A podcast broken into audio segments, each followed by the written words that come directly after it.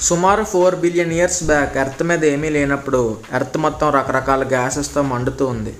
కొన్ని వేల సంవత్సరాలకి భూమి చల్లబడ్డాక ఆ గ్యాసెస్ కండెన్స్ అయ్యి కొన్ని వందల సంవత్సరాలుగా వర్షాలు పడుతూనే ఉన్నాయి. అవి కొన్ని సంవత్సరాలకి సముద్రాలుగా మారాయి.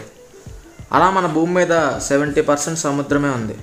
సైంటిస్ట్ చెప్పేది ఏంటంటే సముద్రం పుట్టిన కొన్ని వేల సంవత్సరాలకి సముద్రం ఒడ్డున జీవం మొదలైందంట. మైక్రో ఆర్గానిజమ్స్ రూపంలో. సో మనందరికీ ఆరిజన్ సముద్రం. మనకి మౌంట్ ఎవరెస్ట్ మౌంట్ కేటు మాత్రమే తెలుసు. కానీ సముద్ర గర్భంలో మౌంట్ ఎవరెస్ట్కి ముప్పై రెట్లు ఎక్కువ పొడవున్న కొండలు ఉన్నాయంట.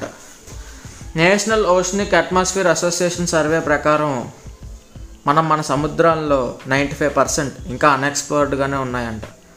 కొన్ని గొప్ప గొప్ప నగరాలు కొన్ని లక్షల కోట్ల జీవరాశులు పెద్ద పెద్ద బ్యాటిల్ షిప్స్ ఇలా చాలా వాటిని మన సముద్రం తన గర్భంలో దాచుకుంది.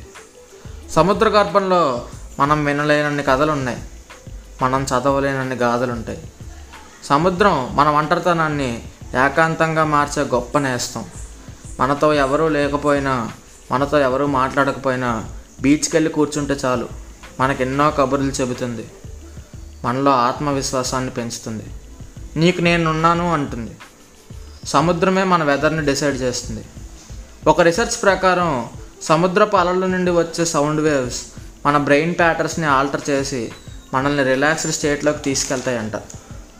కానీ మనకి ఇచ్చిన సముద్రాన్ని మన రిటర్న్ గిఫ్ట్గా మనం plastic chemicals toxics factory waste harmful gases ఇలా చాలా వాటిని సముద్రంలోకి తీసుకెళ్ళి వదిలేస్తున్నాం. ఆ ఏముందిలే మనం ఆ నీళ్ళు తాగం కదా అనుకుంటాం.